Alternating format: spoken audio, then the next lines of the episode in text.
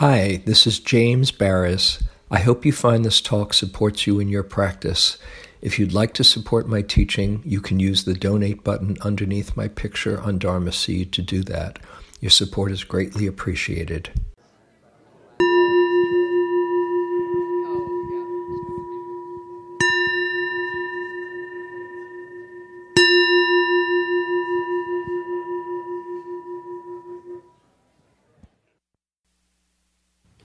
So the title of the talk is Seeing Through Views, A Doorway to Liberation.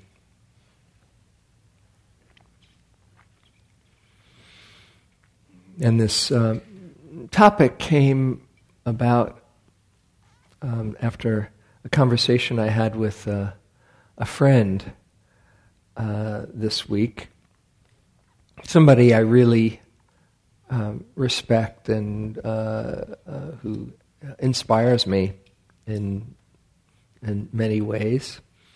And she is about to get married, her second marriage and his as well. But they've been together for the last, say, 4 years or so, and really have a beautiful, loving connection. I've met him a number of times, and a really good guy. And it's clear, like when they found each other, they'd both not been with anyone for a while. They're in their probably late 40s or so, early 50s. And it's like they struck gold, you know, that feeling, like, wow, okay, I really found somebody that I love, who's such a good person. And in the last, 6 or 9 months since they got clear that they were going to get married, if you've gone through this before, you might know once that decision is made, there's a whole other dimension to the relationship that sometimes takes the form of, oh, what am I getting into here? It's one thing, it lasted a while, but for many relationships, as perhaps you know, the dopamine is shooting through your body for about 18 months or so, and you're just, all you see is a radiant being of love. And then when that starts to wear off, it's like, oh, who is this person that I'm committing to or getting to know? Well, they had a really long honeymoon, so to speak, on that score. And just in 6 or 8 months or so, just started to notice how they were different from each other in some ways. And it was really starting to be of some concern to my friend and her partner. But I spoke to her just the other day. We check in every now and then. And I said, how's it going? She said, it's fantastic. I said, really? What? And she said, oh, it's great. And how are you kind of, going through the ride onto the wedding, which is, I think they're getting married in June or so. And she said, well, we started seeing somebody in counseling, somebody who I know and respect very much. And she said, everything has kind of fallen into place. And I said, really? Tell me. And she said, well, it took somebody, that third party, to realize that although we have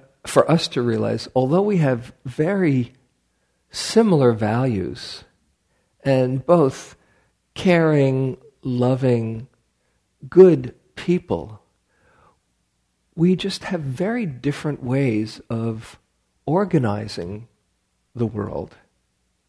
This kind of reminds me of Sarah's work on with the dyslexic group. Different ways of organizing and approaching different styles and different temperaments.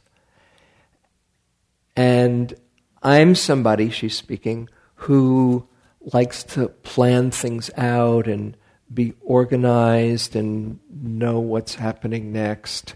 And he's somebody who just likes being spontaneous and organic and just seeing how things arise in the moment. And there were a few other aspects along that continuum that used to really bug her and sometimes, you know, get her frustrated. Like, why doesn't he get it? You know, why doesn't he this and that? You know, those thoughts that can come into your head. And as they both were working with this very skilled counselor, just to see, they just have different styles. And when they could see the value in each of their styles, and that's how their minds work, their brains work, and their conditioning has manifested, they just started appreciating each other all over again, deeper than before. And this is, my friend is a very wise being, so it's not like she's got the wool over her eyes. I mean, she knows relationships are can be work.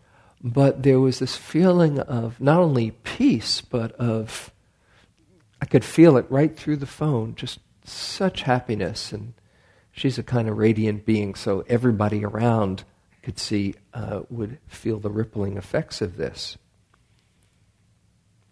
And we talked about how seeing another person's perspective, that's all it takes to cut through all the why don't they's, or if only they would, and how can they, all of that, or why do they, whatever it is, into, oh, that's why they do that. Oh, that's how come they do that, or I do that. And it just relieves everything when you remove the blame and just see, oh, they just do it differently than I do. And it made me, I wanted to explore this a little bit with us, but it made me reflect on one of a favorite discourse of mine called the Paramatthaka Sutta. And this is from a collection of discourses. Sutta means discourse, as probably most of you know. The collection of discourses that's probably the earliest of all the collections of the Buddha's discourses, called the Sutta Nipata. Now, all the discourses of the Buddha were written down hundreds of years after he passed away. So, who's to say just how much is the actual word of the Buddha? But there was oral transmission from the time of the Buddha through those hundreds of years. And the Sutta Nipata is a collection that is, you can sense, and scholars sense that this is probably the earliest collection. It doesn't go into flowery stories, but it's just the very straightforward, direct teachings that have a voice, a particular voice of an enlightened being saying, this is how it is. So this discourse, the Paramatthaka Sutta, from the Sutta Nipata, I read a little bit of it. I've read a translation, some translations in Jack and Gill's book, Teachings of the Buddha. So you might remember some of these words, but I want to read it from the original, or what's come down to us is the original text. The person abiding by a certain dogmatic view, considering it is the highest in the world, claims this is the most excellent, and disparages others' views different from that as inferior. As a result, he is not free from disputes. When he or she sees personal advantages from the things that he or she has seen, heard, or cognized, or from the rule or ritual, they cling passionately to that alone and see everything else as inferior. The experts say that it is a bond to depend on what one associates with and to see everything else as inferior.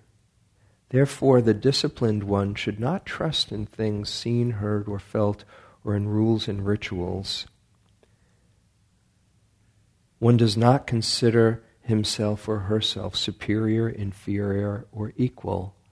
The sage has abandoned the notion of self or ego and is free from clinging, does not depend even on knowledge, does not take sides in the midst of controversy, has no dogmatic views.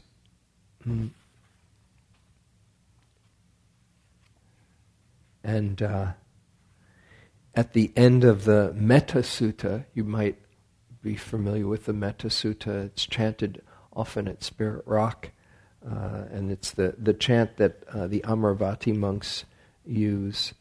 And at the very end of the Metta Sutta, talking about imbuing the heart with loving kindness and sending it in all different directions, the last words of the Metta Sutta are, by not holding to fixed views, the pure-hearted one, having clarity of vision, being freed from all sense desires, is not born again into this world.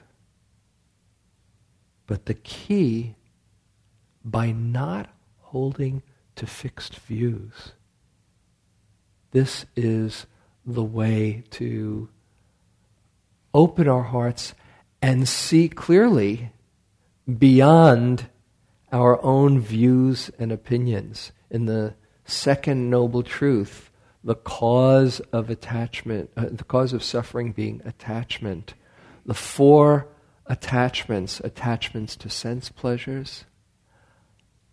The next one is attachment to views and opinions.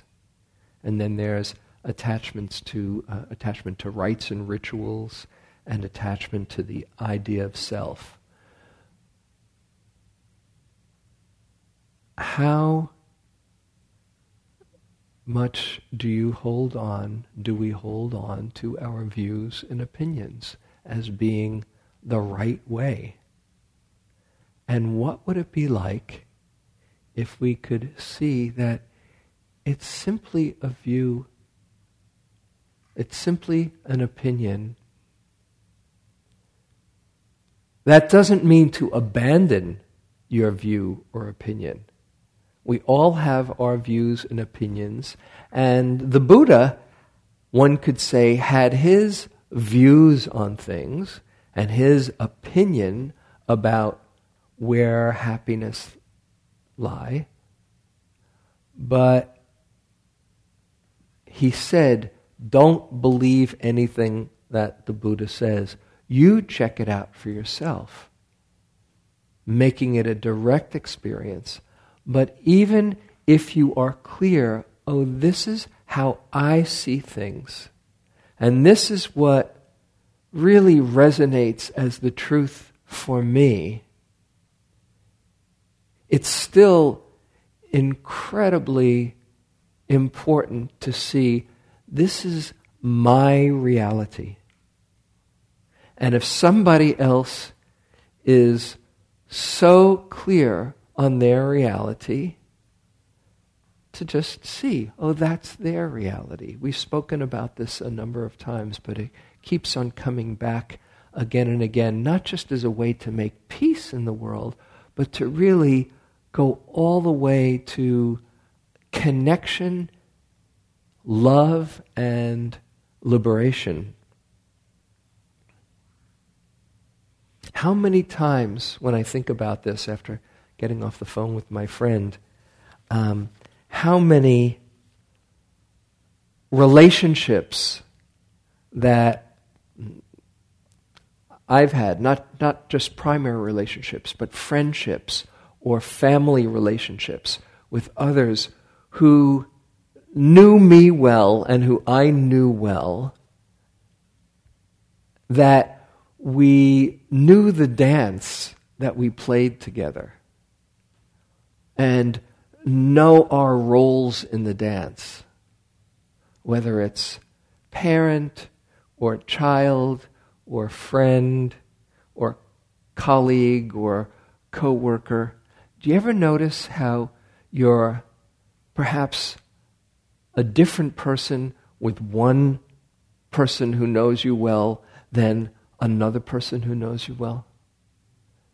That a different part of you comes out, you know, because, oh, it's my mother. I know who I am around my mother. You know. Oh, it's my, coworker who bugs me. I know who I am around my coworker who bugs me. Not that you say that consciously, but that you take on a particular role, a particular view and opinion about them as well, which manifests as a certain way that you are and that you look for in them. Oh, they're going to blow it. I just know. Right? You ever hang around somebody who you feel knows that you're going to blow it? Do you feel kind of cool and graceful around them? Or contraire, right? You feel like you're going to blow it. Uh-oh, I hope I don't blow it. They think they're looking for me to blow it. And then you kind of stop being natural and at ease, and one way or another, no matter what you do, you'll probably be blowing it in their eyes, but you stop being just that natural, at ease person. When you're with somebody who you know, no matter what, loves you unconditionally. Like, for instance, I was just talking with Kelana about her dog that passed away, and that for me, as she was reading in Awakening Joy about writing about my dog, because he passed away while I was writing the book. When you're with your dog or your pet, what comes out of you? Your dog loves you unconditionally, besides the fact that you feed them. Okay, that's a big one right there. But they love you unconditionally, and so you become this being of unconditional love, right? As I've shared this before, Jane got me a pillow that we still have to this day in my living room that says, my goal in life is to be the kind of person my dog thinks I am. Because that's who you are when you're with your dog. It's like, oh, I know who I am when I'm with my dog. I'm a being of unconditional love. Okay, well, you don't have to think, I'm going to try and be a being of unconditional love. It's just, oh, hi, boy. Hello. Hey, boy, come on here. That's what comes out of you, right? And so it's a feedback loop that brings it out of that being. And in the same way, when you can be around that, can be that way around somebody else and just see how beautiful they are, lo and behold, that's what you bring out of them too, isn't it? But when you have any kind of ideas or views about how they are, oh, I know how they are, then you start to kind of look for and notice that. And out of the, depending upon what kind of mood you're in, you know, out of the whole palette of possibilities of this person, if you're feeling love towards them, then you bring out love. But if you're a little bit annoyed or stressed or frustrated, you will see the flaw. You'll be looking for the flaw, you know, and that's what you bring out. We all know this experience. So, to really see how powerful it is to take the filter off and see, oh, this is, or realize, oh, this is just a filter I'm putting on top of experience. It's just a view that I have of who they are or who I'm supposed to be. In fact, I remember as I'm talking about it, when the first time I went traveling, you know, maybe if you've ever gone traveling by yourself, that first magical time, I was in my 20s, I was a school teacher, and the first time I went to Europe by myself, and I was 16, I was 22, and it was scary, you know, like, oh my God, I didn't know a soul getting off that plane in London. But that was a transformative experience because I realized I could be anybody.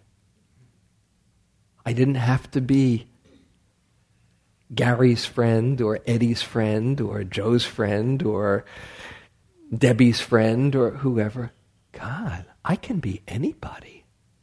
And I found out parts of myself that I never knew before. How many people have had that experience? Yeah. It's cool, isn't it? It's like you opened up to this whole new world.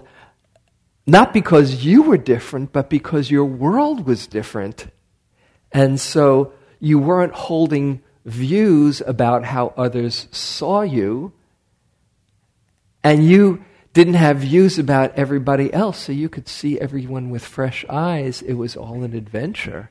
And of course, being in that adventurous spirit kind of brings out a whole other aspect of you. But it's so cool to see, oh, I can be anyone. Nobody will know me. Oh, I know who he is. So here we are practicing. You've probably gone on your trips and have seen the possibilities, but here we are in our daily life with the people that we know. How committed can our ongoing practice of just loving the truth beyond our secret, beyond our ideas, beyond our fixed views, and beyond the way we hold others, that we love the truth so much that we're willing to see our own take on things as simply a view, an important view to honor, but just a view.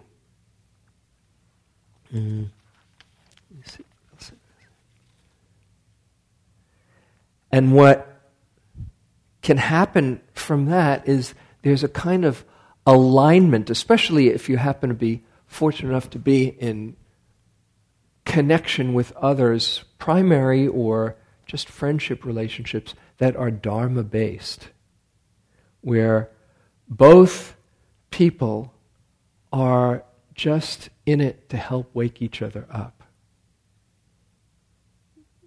Then you want to be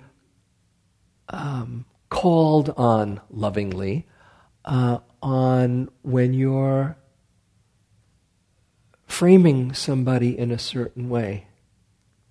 And then there's, instead of blame, there's compassion. Just compassion for yourself, for the other, how we get caught up in our ideas of how people are supposed to be. I remember this coming to mind many years ago.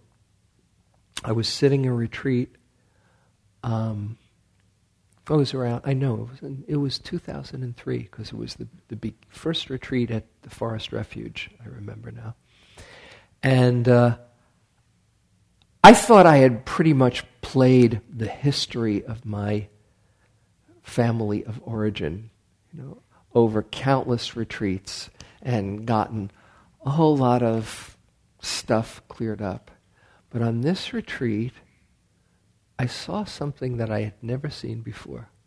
I saw my mom, my dad, their particular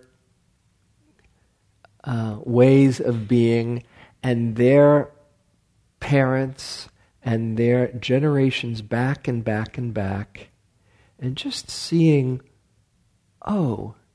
what had been handed down, the different neuroses as well as gifts. And each successive generation, I had the sense, particularly as there is more consciousness, there's the gifts get passed on, but a little bit more awareness but nobody had been exposed to the Dharma, of course. And I was so incredibly fortunate to be able to see, to separate kind of wheat from the chaff, and see the beauty in each lineage and ancestor, and to see what got passed down and how it manifests in me. It didn't stop at that generation. It was right there in me too. Oh, that's why. And in a moment, I remembered this book by Trungpa Rinpoche. Just the title flashed by as I was looking at generations of habits and causes and conditions. The title of the book was Dharmas Without Blame. Dharmas Without Blame. And I'm just getting goosebumps as I remember it now. Dharmas Without Blame, that there's no blame anywhere. We're all just products of our conditioning, plus our temperament, our genetics, our whatever experience has happened to us at any time, all the experiences, and they all go up into making who we are. That's not good or bad, it's just the way it is.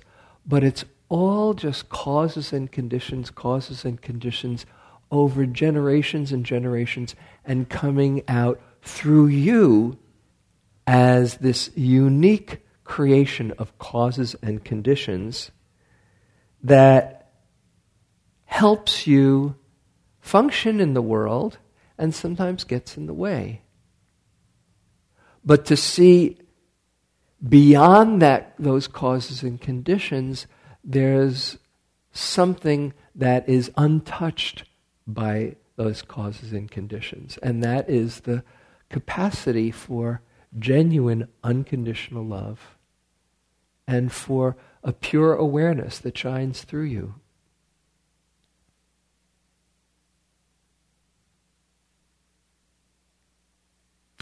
My friend, in the second part of the conversation, she was talking about how not only has she and her partner really come to a new level of intimacy and connection, but that she and her daughter, who's in her 20s now, who they have had a lot of love, but also some bumpy times.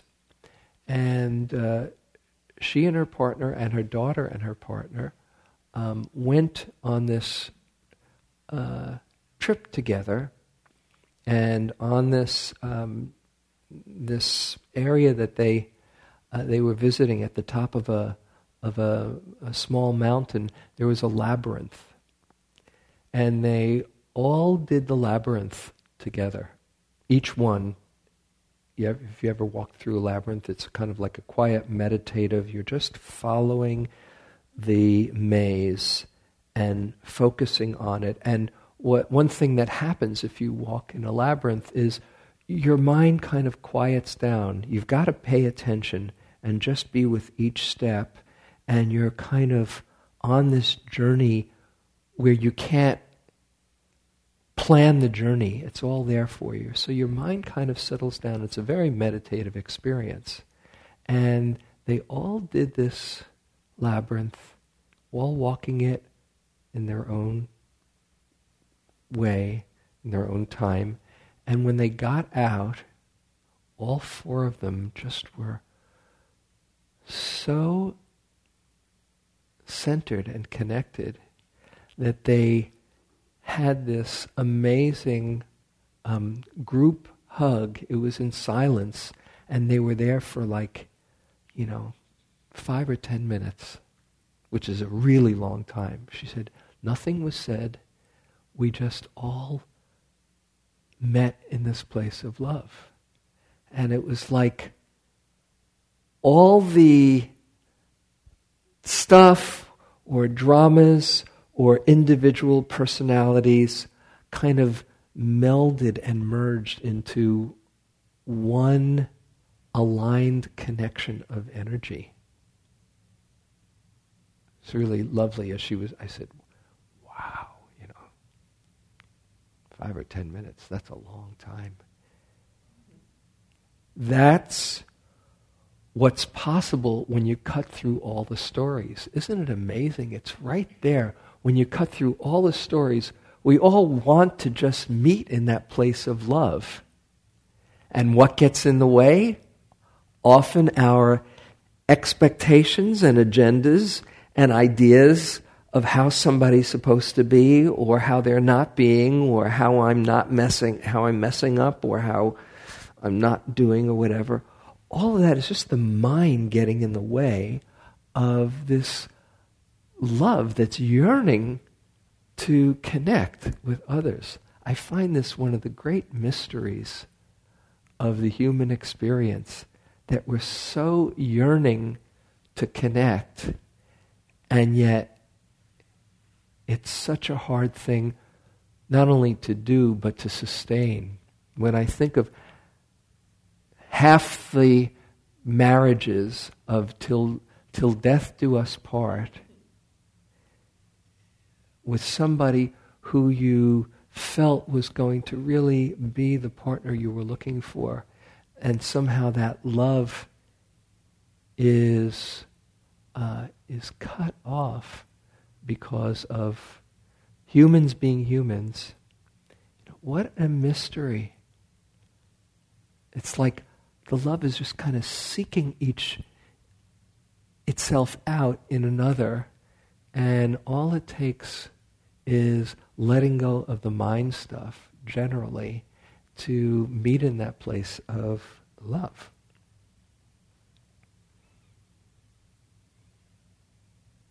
And the more you can realize and see through it, this is why this fixed views is so important, seeing through fixed views. The more you see through it and you remove the blame, the more you see that you are just this manifestation of causes and conditions that's never happened before in the world, that is uniquely yours, that you can celebrate, that you can honor, that you can appreciate, that you can have compassion for, because there's parts of you that perhaps aren't fully cooked. But that's really basically goodness wanting to express itself.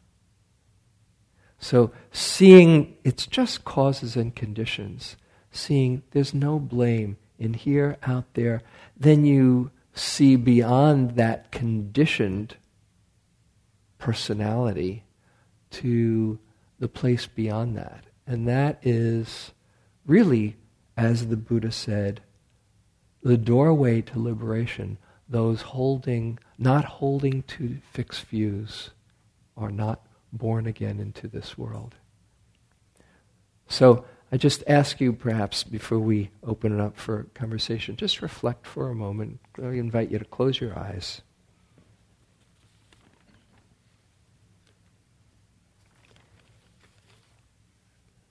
And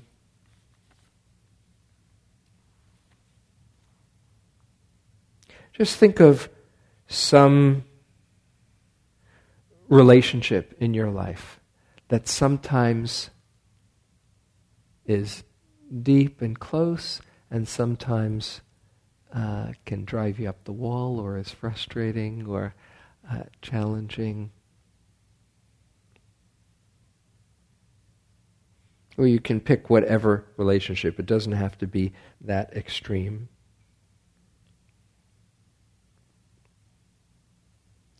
And just reflect on what views you might have about that other person.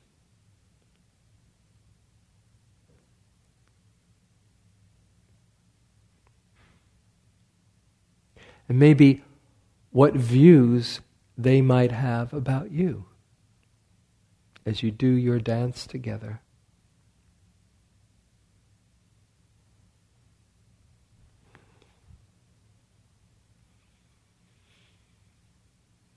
See it both ways.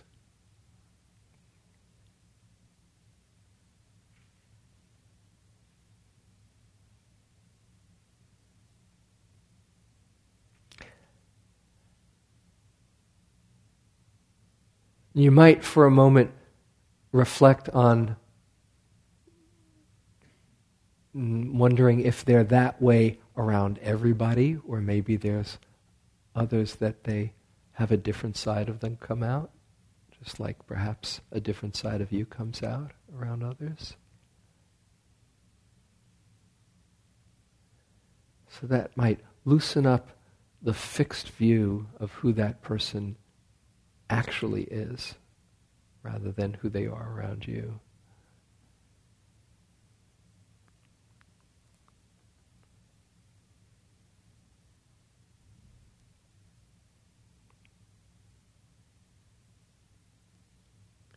And then, on another level, see both of you as just an unfolding process of causes and conditions that manifest in a certain way, particularly when you interact. And see the basic Buddha nature or goodness in each of you.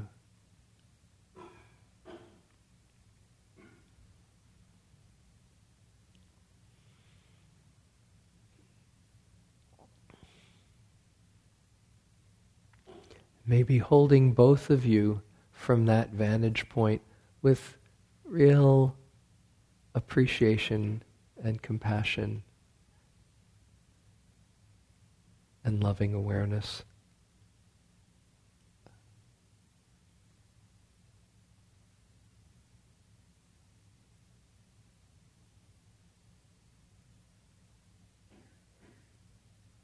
And then you might send both of you a little bit of loving kindness.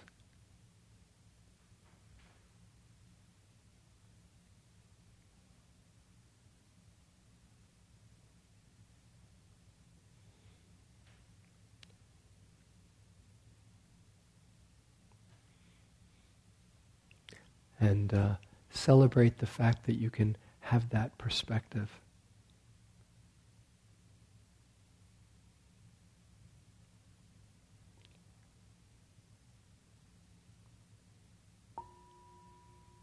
Gently come out.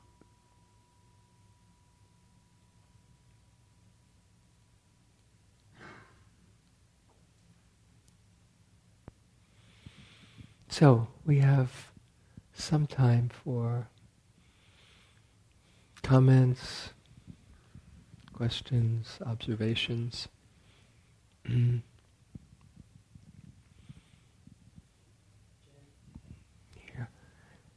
Thanks, Andrew.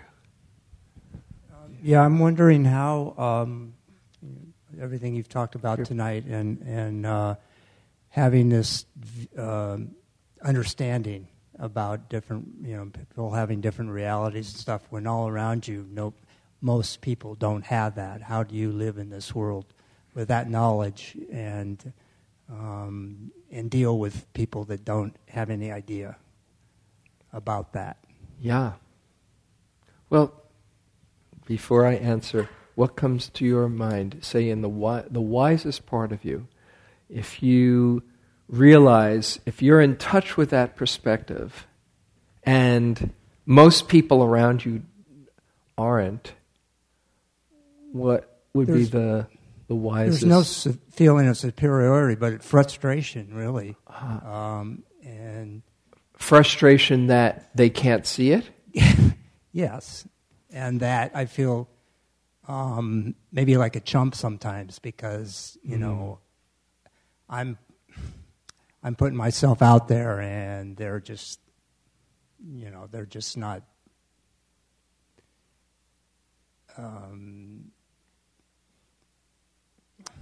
I don't know, that they're just not in tune with it. They're not in tune with it. Okay. So you can feel, like a chump or frustration that they're not in tune with it. Another possible response is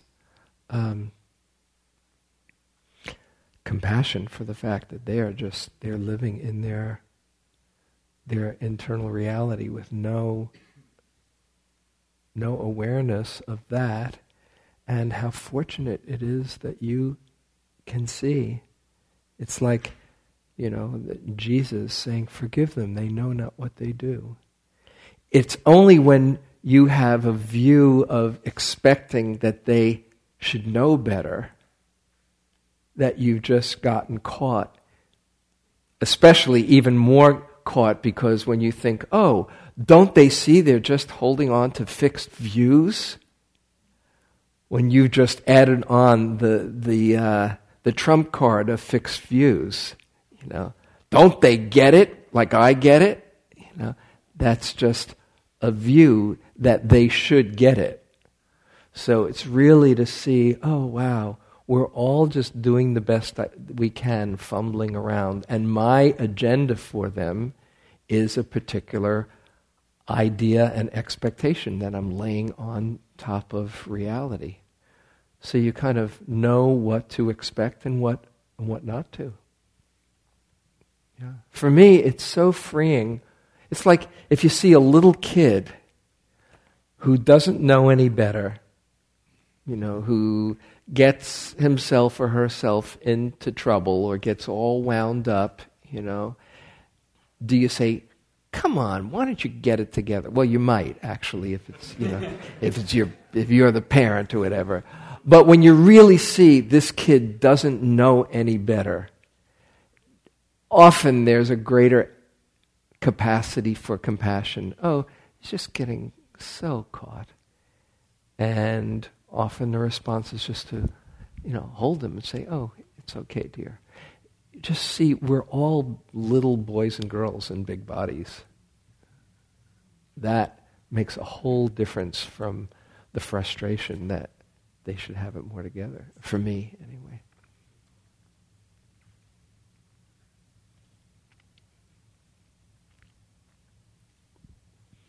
Here, why don't you pass it? And it's Philip, right?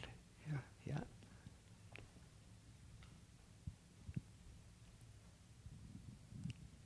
I guess something. Yeah, put it right next to your mouth. That's it. I guess something that I think about when I think about this is the distinction between.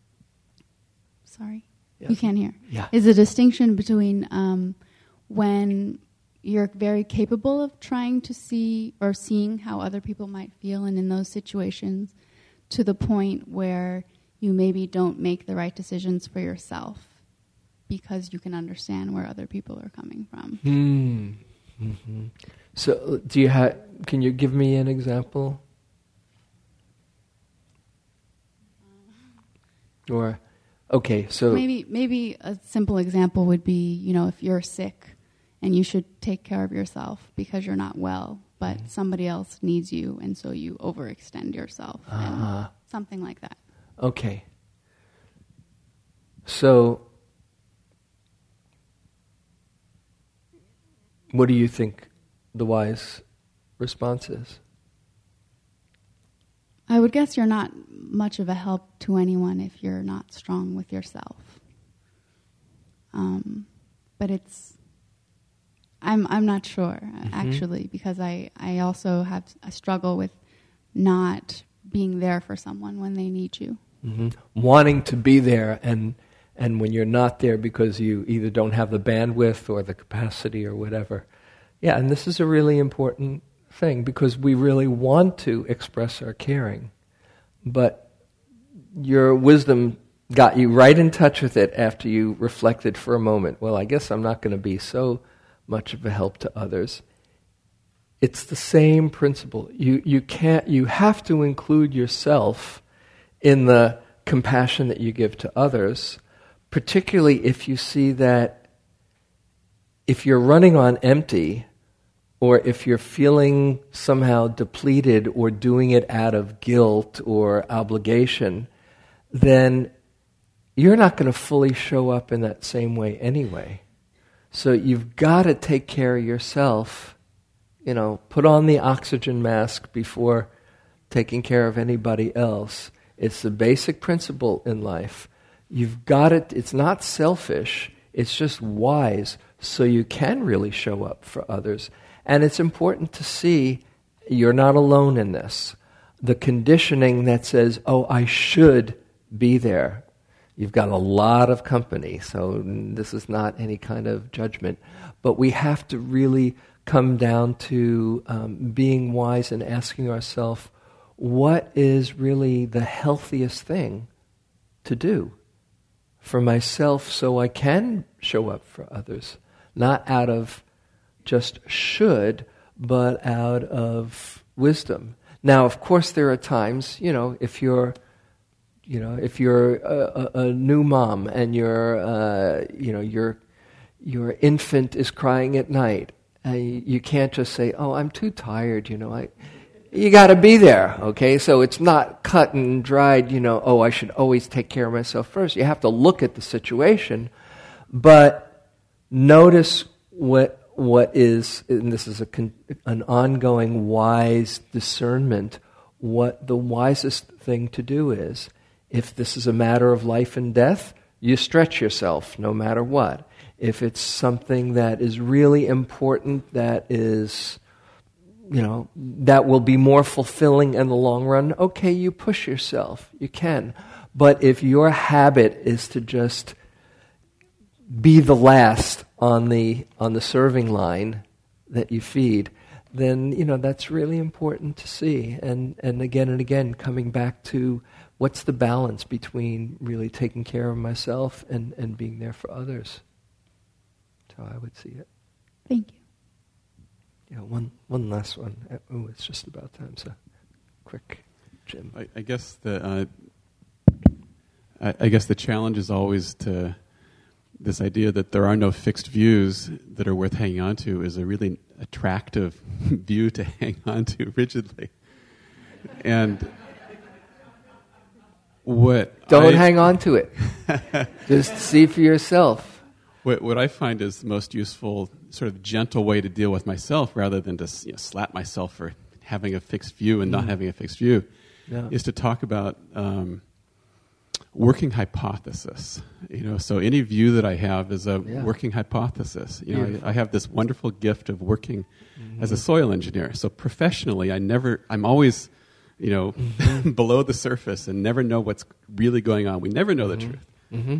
Beautiful. But we do lots of buildings that succeed, and we have a working hypothesis about what type of foundation. Mm-hmm. And it almost always works. Mm-hmm. I think it's a excellent alternative to fixed view.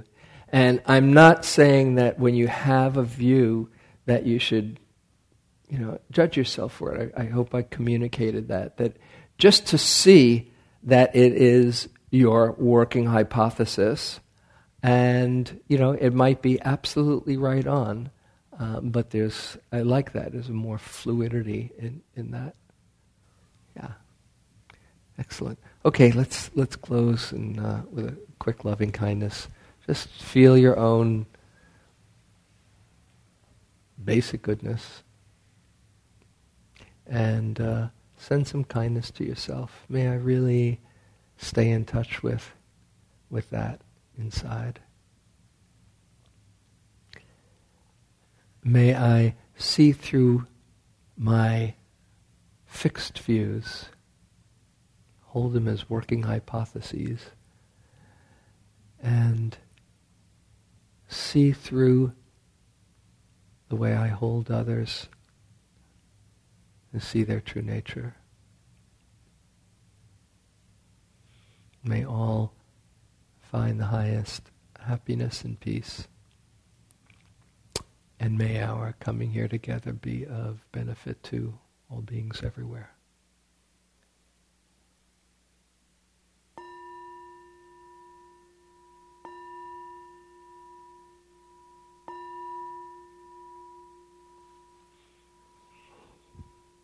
Thank you very much. Thank you for listening. To learn how you can support the teachers and Dharma Seed, please visit dharmaseed.org/donate.